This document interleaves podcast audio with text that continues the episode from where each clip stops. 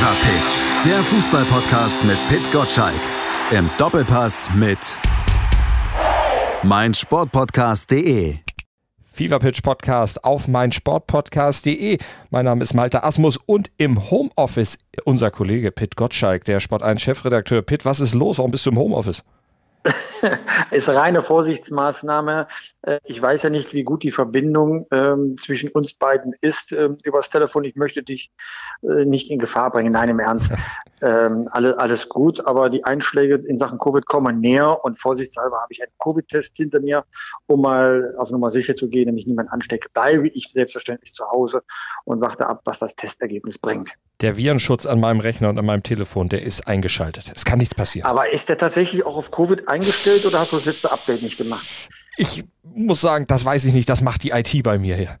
Ah, alle mal wegdelegieren. Ja, wenn man in so einem Medienimperium arbeitet wie du, kannst du das. Ich muss sowas immer noch selbst machen. So ist, so ist die Aufgabenverteilung zwischen uns. Ja, so du hast Leute, die es machen und ich muss es immer noch alles, äh, alle Maßnahmen selbst ergreifen. So Na, super. Ist es, äh, da kommst du irgendwann auch noch hin. Aber du hast auf jeden Fall was In anderes. In meinem nächsten Leben werde ich Malte Asmus. Das ist doch das, was ich mir jetzt vornehme. da musst du deine Haare aufgeben. Das ist gefährlich. Oh, ja, stimmt, da bin ich stolz drauf. Ich habe noch volle Pracht. Insofern äh, meinst du, es ist besser, wenn ich mit Gottschalk bleibe, ja? Dafür bin ich jung und knackig. Na gut, äh, dann vielleicht kannst du das mal in deinen Fragen auch ausdrücken, dass die auch jung und knackig sind.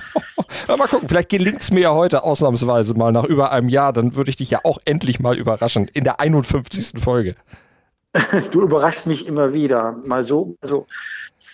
Du hast mich auch mit äh, im Vorgespräch deinem, ja, deiner Info ein bisschen überrascht, dass du wegen eines Covid-Tests zu Hause bist. Ich hatte mir nämlich eigentlich eine ganz andere Einleitung überlegt für ah, unseren heutigen du Podcast. Da hat sie eine Gemeinheit ausgesucht und willst sie jetzt nicht preisgeben, damit sie sie nächstes Mal anwendet. Es würde ja. jetzt nicht passen. Na, nächstes Mal wird es wahrscheinlich auch nicht passen, aber wenn ich es jetzt anbringe, dann wäre der Witz irgendwo weg. Aber wir haben ja schon über unser jugendliches Alter gesprochen. Gegen den Mann, über den wir heute vor allem natürlich auch sprechen müssen, äh, da sind wir beide komplett jugendlich. Wir sprechen nämlich über ein Jubilar, ein Mann, der 60 Jahre alt wird am 30.10. und der ja, eine absolute Legende ist. Also keiner von uns. Ja, Diego Maradona.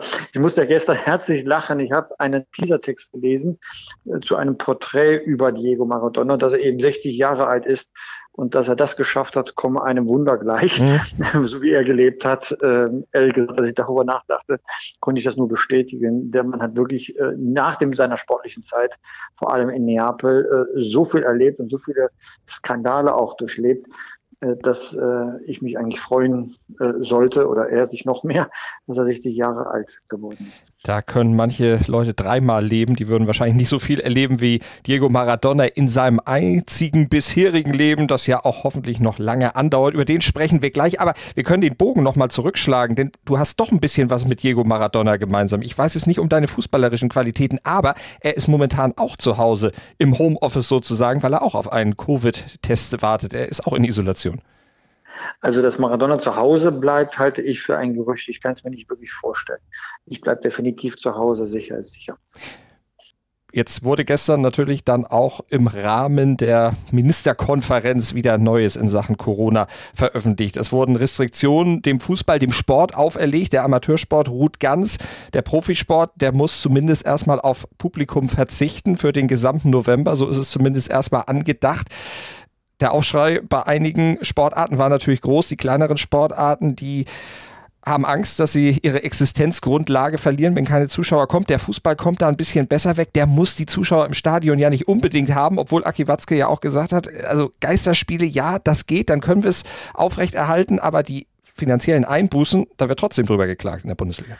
Ja, natürlich. Äh, Geld verdient äh, man ja trotzdem äh, noch mehr, wenn man Zuschauer zulässt. Ich glaube, er hat das mal auf eine Million Euro unterm Strich beziffert, äh, was da verloren geht, wenn man das äh, Westfalenstadion, den Signal Iduna Park ähm, leer lässt. Das ist schon viel Geld am Ende der Saison. Also je nachdem, wie viele Spiele man darüber hinaus hat, 17 bis 20 Millionen Euro. Also äh, ein, zwei Spieler äh, weniger Jahresgehalt bezahlen, heißt es ja umgekehrt. Das ist schon ein schwerer Schlag, aber ich denke vor allem an die kleineren Sportarten, die einen höheren Anteil ihrer Einnahmen aus den, aus den Studi äh, Stadion Erlösen erzielen. Und dort trifft es natürlich äh, äh, doppelt und dreifach. Die können einfach nicht spielen. Ich denke an Eishockey, ich denke dann an, an Basketball. Das sind alles, die gehen alle irgendwie auf Notstrom oder gar nicht, ja aber die sind wirklich in Existenznot. Ich habe Kölner Haie gelesen, die Profis verzichten auf 60 Prozent äh, ihres Gehaltes. Mhm. Also von dieser Höhe habe ich in der Bundesliga, in der Fußball-Bundesliga noch nichts gehört. Das wären schon, schon Maßnahmen. Ne? Es gibt natürlich viele Sachen, die die Vereine machen. Beim ersten Köln habe ich erfahren, dass äh, man den Leuten, die in Kurzarbeit gegangen ist, das Gehalt wieder auf 100 Prozent aufgestockt hat mit Vereinsmitteln. Das finde ich auch völlig in Ordnung. Die Spieler und Angestellten haben ja auch auf Geld verzichtet. Aber im Fußball geht es vergleichsweise gut. Ja, die Bundesliga läuft auf Notstrom. Wenn ähm, die Zuschauer ausbleiben in den Stadien, natürlich hätten wir gerne wieder die Atmosphäre und von mir aus auch nur 3000 äh, Zuschauer in manchen Stadien war das ja möglich. Aber die Gesundheit, das Gemeinwohl geht einfach vor, ob wir das wollen oder nicht. Und das muss auch die Bundesliga akzeptieren. Gleichwohl freue ich mich natürlich darauf, dass der Ball weiter rollt soweit ich das auch gehört habe von der Bundesliga, sollen keine Spieltage ausfallen, allenfalls einige Spiele. Ähm, das, darauf müssen wir uns einstellen. Das kennen wir ja auch schon. Wir denken an die zweite Liga. Mhm wo das ja schon mehrfach dann passiert ist. Die werden dann irgendwann nachgeholt. Ich habe keine Ahnung, wann diese Spiele nachgeholt werden sollen. So dicht ist ja der Terminplan. Aber da wird es noch ein paar skurrile ähm, ähm, Anschlusszeiten geben. Macht ja auch nichts. Man muss ja keine Rücksicht auf Zuschauer nehmen in dem Fall. Aber irgendwie wird die Bundesliga weiter durchgepeitscht werden. Das auf jeden klar. Fall, ja, klar. Äh, jetzt hast du schon gesagt, also die Vereine wird es auch treffen. Hätten die nicht vielleicht sich auf diese zweite Welle noch anders vorbereiten müssen, damit diese ja, Verluste, die sie machen, nicht zu hoch werden? Vielleicht auch bei Transfers sich noch mehr einschränken müssen, Spielergehälter vielleicht noch mehr dann doch auch beschränken müssen? Hinterher ist man immer schlauer. Und ich finde, ähm, ich gehöre wirklich nicht zu denen, die sagen, man hätte das und das besser machen sollen. Ich bin wirklich überzeugt, dass alle, auch in der Politik, nach bestem Wissen und Gewissen äh, handeln. Also Politiker achten ja schon darauf, ähm, dass sie keine unpopulären Entscheidungen treffen. Wenn sie es tun, dann sind äh, diese unpopulären Entscheidungen offenbar unabwendbar. Mhm. Sonst würden Politiker das nicht tun. Auch die wollen wiedergewählt werden. Das heißt, die Lage ist ernst und wir sollten einfach mal akzeptieren, dass die Lage ernst ist und dass die Politiker keinen Sinn darin sehen, uns zu quälen, sondern sie wollen irgendetwas tun, um uns zu schützen. Ja, also wenn ich zum Beispiel höre, die Gaststätten, ja, hätten ja alle Hygienevorschriften eingehalten, dann kann ich sagen, ja, viele haben das getan, aber eben nicht alle. Und deswegen haben wir die Situation, wie sie sind. Vor vier, fünf Wochen dachten wir noch, naja, wird alles gut jetzt in der Corona-Pandemie und wir können jetzt schon wieder Zuschauer zulassen. Vielleicht war das jetzt im Nachhinein betrachtet zu früh, weil ja. eine Politiker, einige Politiker vorneweg, Armin Laschet, einfach vorgeprägt sind, um sich populär zu machen. Ja, vielleicht ist jetzt mal die Zeit, unpopuläre Entscheidungen zu treffen. Wir sollten das akzeptieren, weil ähm, die Gesundheit geht doch immer vor. Das ist auch wieder drei Euro fürs Phrasenschwein und trotzdem stimmt dieser Satz. Hat vielleicht einfach falsche Vorstellungen auch bei vielen geweckt, dass man gesagt hat, okay, wenn äh, Zuschauer ins Stadion können, dann können wir hier jetzt auch Halligalli machen. Dann scheint das ja alles nicht so schlimm zu sein. Ohne dann das zu bedenken, doch, dass man selber keine... Genau diese Signalwirkung, von der man ausgeht. Die Bundesliga hat wirklich alles getan. Jeder Verein. Und ich habe einige Vereine besucht, ich habe das mitbekommen, was diese Vereine geleistet haben, um Hygienevorschriften einzuhalten. Und selbst das reicht offenbar nicht, um in irgendeiner Weise diesem Virus äh, Herr zu werden. Ähm, die Bundesliga darf froh sein, wenn man eben Geisterspieler überhaupt machen darf. Dann ist man schon weiter als im Frühjahr, als alles dicht gemacht worden ist. So, und wir müssen das akzeptieren. Dann schauen wir halt jetzt Fernsehen. Es geht halt nicht anders. Oder wir sagen, wir verzichten ganz auf Fußball. Dagegen wäre ich jetzt, ja weil äh, so eine Depression in der Bevölkerung ist auch nicht das Richtige. Da sollten wir wirklich jetzt gucken, ähm, ein vernünftiges Mittelmaß äh, mhm. dann auch zu finden. Und ich habe das Gefühl, wenn wir jetzt mal im November die Zähne wieder zusammenbeißen, um einigermaßen Kontrolle über das Virus wieder zu gelangen, dann ist das schon ein erster wichtiger Schritt. Und vielleicht sieht es dann mal anders aus, wenn wir Richtung Weihnachten gucken. Das wollen wir alle hoffen und deshalb bleiben wir auch zu Hause und halten uns an die Maßnahmen, die da verordnet wurden. Freude wollen wir vermitteln mit dem Fußball. Wir natürlich auch mit unserem Podcast und deshalb blicken wir mal zurück auf einen Fußballstar, der für sehr viel Freude, aber auch ja fürs Gegenteil gesorgt hat. Ein Mann mit Charisma, mit Grandezza, von ihm geht eine ganze Menge Magie aus. Er lebt zwischen den Extremen, pendelt zwischen Genie und Wahnsinn hin und her. Er wird geliebt, verehrt, vergöttert von den einen, kritisiert, verspottet von den anderen. Er wird am 30.10.60 Diego Armando Maradona. Du hast dich ja neulich vor wenigen Wochen, am 2. Oktober, glaube ich, war es im Fever Pitch Newsletter auch mal geoutet. Du bist ein Maradona-Fan. Äh, absolut bin ich Maradona-Fan, aber ich fand jetzt, wie du diese Aufzeichnung fand ich großartig. Hast du es jetzt auswendig gesagt oder hast du es abgelesen? Nein, das fällt mir natürlich so zu. Ich habe mir die Stichworte natürlich schon notiert, aber das, das ist was, was natürlich dann irgendwann auch aus einem raussprudelt. Ich bin ja ein bisschen jünger als du, aber ich habe ja auch die Hochzeit von Maradona noch erlebt. Ich habe ihn noch spielen sehen, im Fernsehen zumindest, auch wenn die Bilder in den 80ern ja doch sehr selten waren. Aber WM 86, da erinnere ich mich natürlich noch dran zurück. Da war ich zwar erst acht oder neun, aber ich habe ihn da gesehen und ich habe vor allen Dingen auch noch dieses, ja, dieses legendäre Tor gegen England im Hinterkopf und darüber hat Gary Lineker mal was gesagt. Wir haben diesen O-Ton hier vorliegen in der BBC. The hand of God and Diego Maradona. Um, the ball was cleared, it was lobbed into the box and Diego jumped up, punched it past Pete Shilton and he got away with it. I've spoken to Diego. He said to me, he said, "Yes, I handballed it, and you know, I got away with it, but you know, that's that's what we did in South America. It's, you know, we we try and win." Gewinnen um jeden Preis. Aber was hätte er auch machen sollen?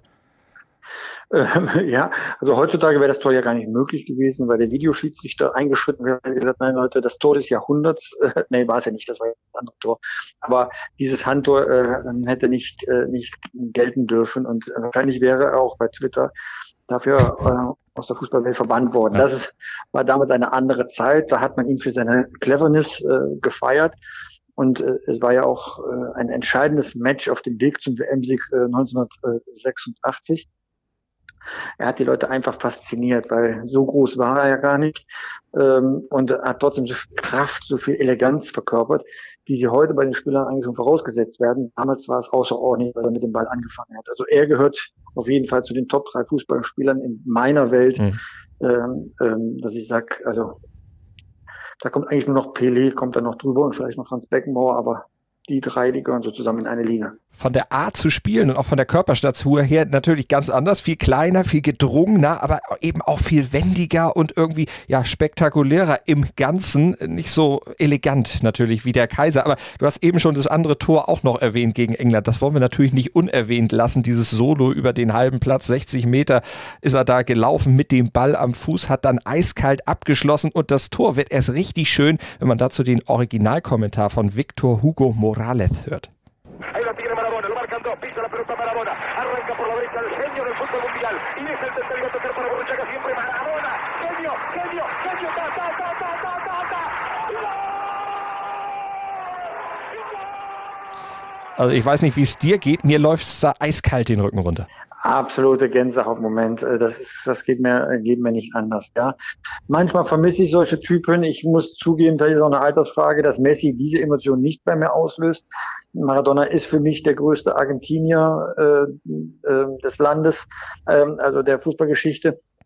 Und ähm, ich war auch bei seinem letzten Länderspiel äh, dabei, 1994 bei der Weltmeisterschaft, als herauskam, dass er da schon wieder Dopingmittel eingenommen hat, mhm. um sein Gewicht zu reduzieren. Ich kannte ihn schon, ich habe ihn auch im Trainingslager äh, bei der WM ähm, äh, besucht, weil ich zwei Jahre zuvor, 1993 müsste das dann gewesen sein, ja etwas mehr als ein Jahr vorher, ihn äh, sich auch persönlich äh, besucht habe, als er einen Comeback-Versuch wagte in Sevilla und habe ihn da auch interviewt ähm, im, im Hotel und äh, er nahm mich damals mit in seine Suite, um mir das Interview äh, zu geben. Ich hatte einen Übersetzer dabei, weil ich jetzt kein Spanisch spreche. Und das war ein ziemlich natürlicher Umgang. Ja, er hat sich da, weil er vom Laufen kam, dann ausgezogen und so lange, bis er dann wirklich nur noch in der Trainingshose vor mir stand, hat er ganz, ganz beruhigt meine Fragen beantwortet, auch seine Fragen zum Drogenkonsum. Mhm. Äh, der war ja damals äh, gesperrt gewesen, weil er äh, Drogen eingenommen hatte und hat dann auch äh, über diesen Fehler äh, seines Lebens dann auch, äh, auch erzählt. Nein, das ähm, deswegen, allein deswegen, wenn man ihm einmal begegnet, einem solchen Idol, dann hat man eine persönliche Beziehung dazu. Das war schon ein sehr, sehr bewegender Moment, mit einem solchen Fußballer zu reden. Wenn man ein bisschen Fußballfan ist, dann vermischt sich das vielleicht auch mit dem journalistischen Auftrag. Mhm. Man mag mir das nachsehen, aber alltäglich ist das ja nicht so eine Legende zu treffen. Du warst damals ja auch noch sehr jung und musstest ordentlich baggern, dass du überhaupt rankamst an Diego Maradona. Das war ja nicht so, dass du sagtest, okay, wir machen ein Interview, hey komm, geht los, sondern äh, das bedurfte so ein bisschen Vorbereitung. Ja, die, die, die Umstände waren glücklich. Äh, damals das Comeback beim, F, äh, beim, äh, beim FC Sevilla fand, äh, sollte ein Fußballspiel, ein Testspiel, ein Freundschaftsspiel gegen Bayern München sein. Ich war damals Reporter in München. Und man schickte mich äh, halt zu diesem Spiel und ich sollte halt was über Maradona schreiben. Und ich bin nach Sevilla geflogen, hatte dann nicht mal ein Hotel, habe mich dann einfach ins Hotel begeben, von dem ich wusste, wo äh, Maradona untergebracht ist, kam ins Gespräch mit allen möglichen Leuten. Er kam dann auch irgendwann rein und ich traute meinen Augen nicht, also auch bei mir äh, vorbei sagte. Und ich sagte, okay, ich frage jetzt ganz einfach mal, ob er mir ein Interview gibt. Dann ging es auf seinen Berater zu und fragte und der war rigoros, sagte, nein, keine Interviews, auch nicht für die Deutschen. Aber ne, wenn mich ein bisschen kennt, weiß, da lasse ich mich ja noch nicht abwimmeln, sondern habe dann in der, ja kann man so sagen, in der Hotellobby rumgelungert, sah dann Maradonas damalige Frau mit den kleinen Kindern und fing dann an, mit den Kindern am Swimmingpool zu spielen, Bauklötze bauen und so weiter alles und gewann damit eine gewisse Sympathie bei Frau Maradona, die natürlich wusste, erstens, dass ich Journalist bin und zweitens, dass ich ein Interview haben wollte. Ich brauchte das gar nicht zu erwähnen, das hatte sie schon rumgesprochen, weil so viele Deutsche gab es nicht in dem Hotel. So, und äh, ich nehme an, sie steckte dahinter. Als Maradona dann vom Laufen zurückkam am nächsten Tag und sah mich dann auf dem Hotelsessel sitzen, gab er mir ein Zeichen, dass ich bitte schon mitkommen sollte. Äh, und dann führte er mich tatsächlich in seine Suite, wie ich eben sagte, damit ich das Interview mit ihm führen konnte. Also über Frau Maradona an Herrn Maradona rangekommen und das war wirklich ein bleibendes Erlebnis, diese Reportage, dieses Interview schreiben zu das kann ich mir vorstellen. Die Taktiken des Pit Gottschalk, um an die Infos ranzukommen, die man braucht. Aber das ist ein investigativer Journalist. Da muss ich mal sagen, Hut ab. Na, das ist ein bisschen Glücksfall. Das ist investigativ, würde ich das jetzt nicht nennen. Ähm, äh, ich würde es tatsächlich so ein bisschen Halunkenstück dann nennen. Das mache ich, habe ich dann immer wieder mal gemacht als Reporter, ähm, an Leute ranzukommen, wo es halt nicht über den normalen Weg eines äh, einer, einer Pressestelle funktioniert. Damals war das vielleicht noch eher möglich als heute. Und ich habe einfach auch Glück gehabt mhm. und, ähm, und es war auch nett.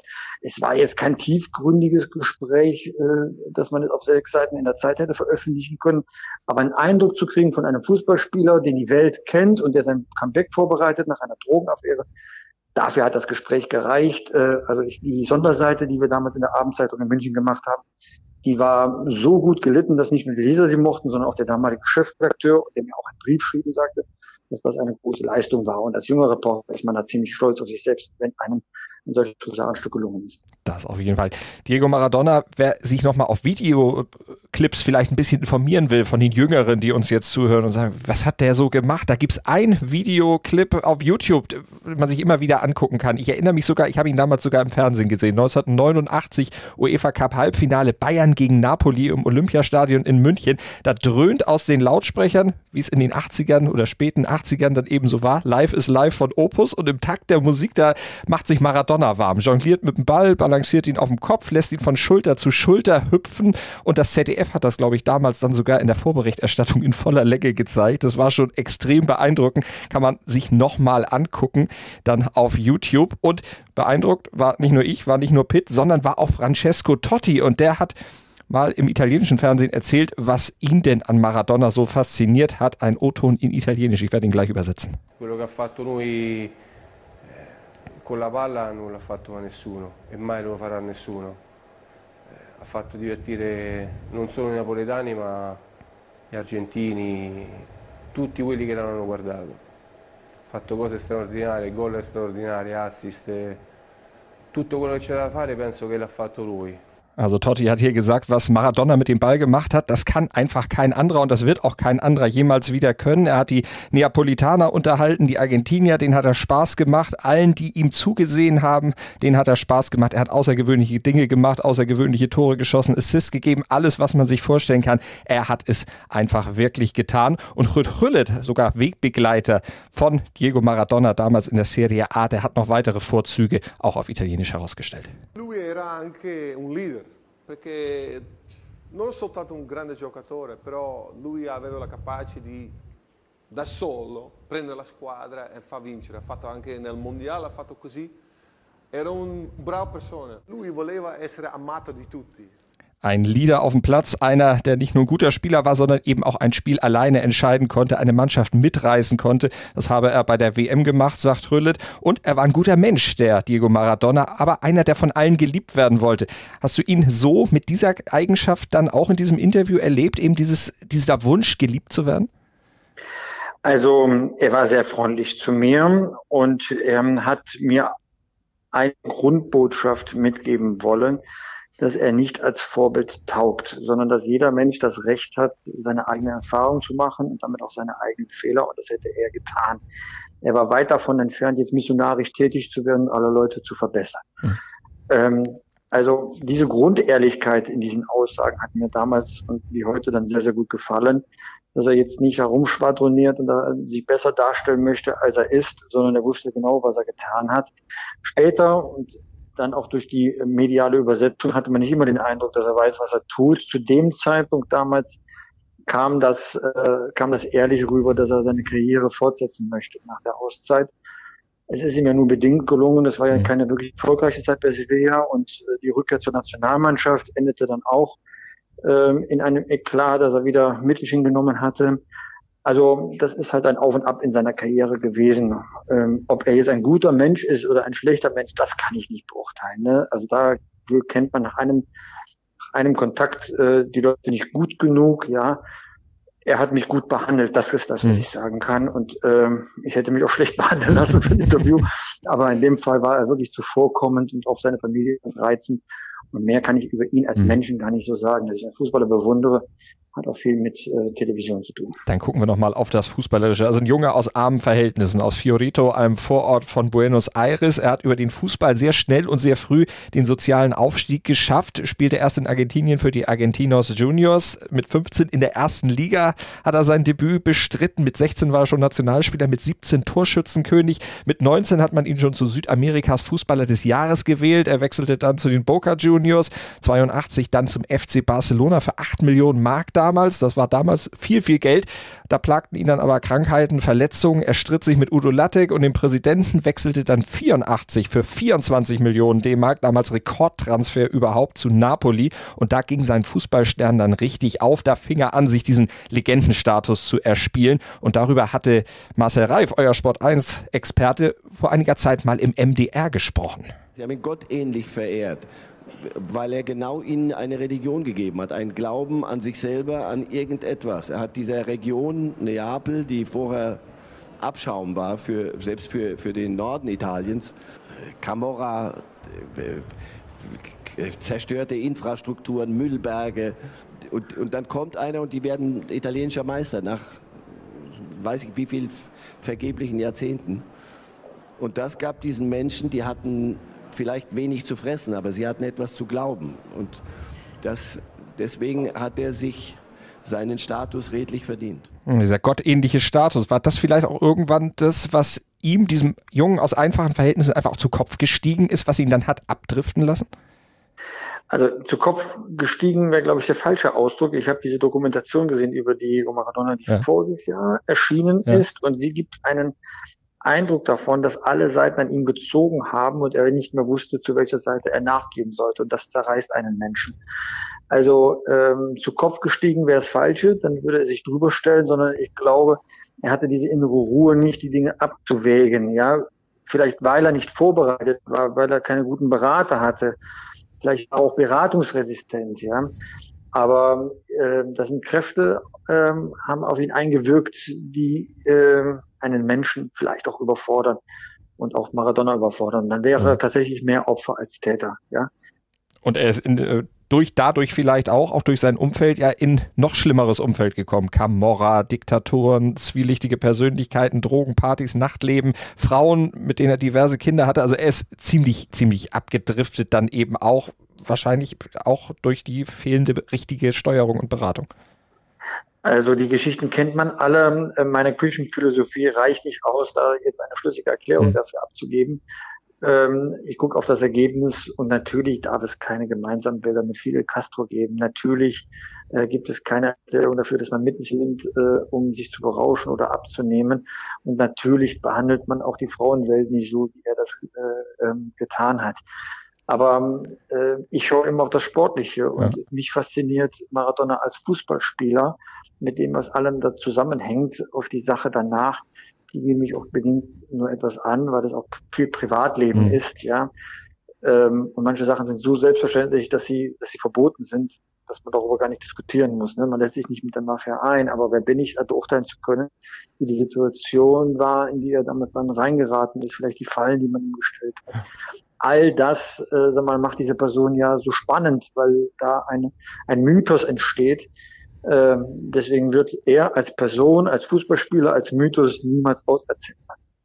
Und daran kann dann auch seine ja, auch Trainerzeit nichts ändern, wenn wir beim Sportlichen bleiben, denn die ist ja weit weniger erfolgreich gewesen als die Spielerzeit. Also den Transfer vom Spieler zum Trainer, wie zum Beispiel Franz Beckenbauer das geschafft hat, das hat er nicht. Äh, nee, würde mich jetzt auch nicht wundern. Ähm, ich glaube, äh, da fehlt dann noch einiges dazu, mindestens eine Ausbildung oder eine Einsicht äh, in Abläufe. Wir erinnern uns natürlich ganz gerne an die WM 2010, als er an der Seitenlinie der Argentinier stand. Deutschland äh, hat Argentinien äh, 4 zu 0 nach Hause geschickt. Eine neue Starmannschaft ohne Michael Ballack äh, war endgültig geboren, um vier Jahre später tatsächlich Weltmeister zu werden. Mhm. Also das nahm alles in diesem Spiel ähm, seinen Anfang und ähm, Maradona konnte konnte da als Trainer auch nicht nicht überstehen, weil heutzutage braucht man als Trainer doch ein paar Dinge mehr als nur Charisma und eine große sportliche Vergangenheit. Die hat er aber auf jeden Fall gehabt. Er wird am 30.10. 60 Jahre alt. Wir haben über die Bundesliga am Anfang gesprochen, über die Bundesliga unter Corona-Bedingungen. Wir haben über Maradona gesprochen, der ja auch aktuell unter Corona zu leiden hat. Die argentinische Liga, die geht am 30.10. auch wieder los nach der Corona-Pause. Mal gucken, wie lange. Was erwartest du jetzt noch dann sportlich vom Bundesliga-Wochenende, um den Abschluss zu finden und den Bogen zu spannen? Naja, ähm, ich gucke auf das Sorgenkind der Liga, Schalke 04. Die müssen ja schon am, ähm, äh, am Freitagabend ran mhm. gegen den Aufsteiger VfB Stuttgart. Das ist äh, ein, ein, in vielerlei Hinsicht hochbrisantes Spiel. Erstens ist es jetzt ein Spiel, das Schalke gewinnen muss, um aus der Tristesse der Bundesliga-Tabelle rauszukommen. Aber VfB Stuttgart, die machen einen fantastischen Eindruck in dieser noch jungen Saison. Äh, sehr aggressiv, sehr ähm, druckvoll ähm, auf dem Rasen. Also genau so, was man eigentlich von Schalke erwartet. Also da wird sich vieles in dieser Saison entscheiden, in diesem, in diesem einen äh, Spiel, weil die Stimmung wird definitiv kippen. Es gibt keine Entschuldigung mehr, anders als bei den Spielen gegen Bayern oder äh, Dortmund oder RB Leipzig. Ähm, wenn man sagt, äh, die Spieler kann man verlieren das Heimspiel gegen den VfB Stuttgart darf Schalke mhm. nicht verlieren. So, Bayern München wird Programm runterspielen beim ersten FC Köln. Die suchen ja auch schon seit äh, über einem Dutzend Spielen äh, nach einem Erfolgserlebnis. Ja, äh, also alles andere als ein Bayern-Sieg wäre schon, schon überraschend. Und äh, Borussia Dortmund muss am Samstagnachmittag beweisen, dass man beim Aufsteiger Arminia Bielefeld auch gegen scheinbar kleine Mannschaften äh, siegen kann. Also steckt eine Menge drin in diesem mhm. Spieltag. Ich freue mich sehr darauf. Ähm, wird sehr interessant am, am, am Wochenende. Gladbach-Leipzig vielleicht noch am Samstag 18.30 das Topspiel. Die Mannschaft von Gladbach, die ja Real Madrid am Rande der Niederlage hatte, dann doch am Ende wieder den Ausgleich kassierte und Leipzig, die von Manchester United ja abgeschossen wurden. Wie wirkt das nach bei beiden? Was glaubst du? Also, also wenn man 0 zu 5 verliert, dann ist das definitiv drei Tore höher, als man vielleicht im Worst-Case-Szenario das vorgesehen hatte. Ja, man hat sich wahrscheinlich schon etwas ausgerechnet. Aber Manchester United zeigt sich anders in der Premier League, wieder erstarkt, hat ja in Paris gewonnen, jetzt die, äh, den zweiten Dreier gegen RB Leipzig eingefahren, gegen die Mannschaft, die voriges Jahr noch im äh, Halbfinale der Champions League gestanden hat. Also ähm, RB Leipzig äh, wird jetzt eine Reaktion zeigen. Mhm. Und äh, die Gladbacher zweimal gebeutelt, weil sie in der Nachspielzeit äh, den Ausgleich kassiert haben in der Champions League. Zwei Punkte statt sechs Punkte. Das ist auch bitter.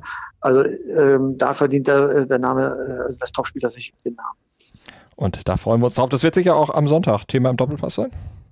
Absolut, absolut. Ja, wir ähm, wollen natürlich viel über Spitzenspiel machen. Äh, Markus Krosche, der Sportdirektor, von ähm, RB Leipzig wird zu Gast sein und Rede und Antwort stehen, ob RB Leipzig tatsächlich das Zeug zur deutschen Meisterschaft hat. Also Sonntag 11 Uhr Doppelpass auf Sport 1, Montag dann wieder 6.10 Uhr den Fever Pitch Newsletter, wenn ihr ihn abonniert, unter newsletter.pitgottschalk.de und am nächsten Donnerstag dann wieder die neueste Ausgabe unseres Podcasts vom Fever Pitch Podcast. Den könnt ihr dann wieder hören. Vielleicht abonniert ihr ihn einfach mit dem Podcatcher eurer Wahl oder bei iTunes, schreibt uns eine Rezension, gebt uns ein paar Sterne, da würden wir uns sehr drüber freuen, aber schaltet auf jeden Fall wieder ein gutes Fußballwochenende. Viel Spaß vielleicht mit der virtuellen Feier mit Diego Maradona und dann bis nächste Woche. Danke euch, danke dir, Pitt. Tschüss, Martin. Fever Pitch, der Fußballpodcast mit Pitt Gottschalk. Im Doppelpass mit meinsportpodcast.de.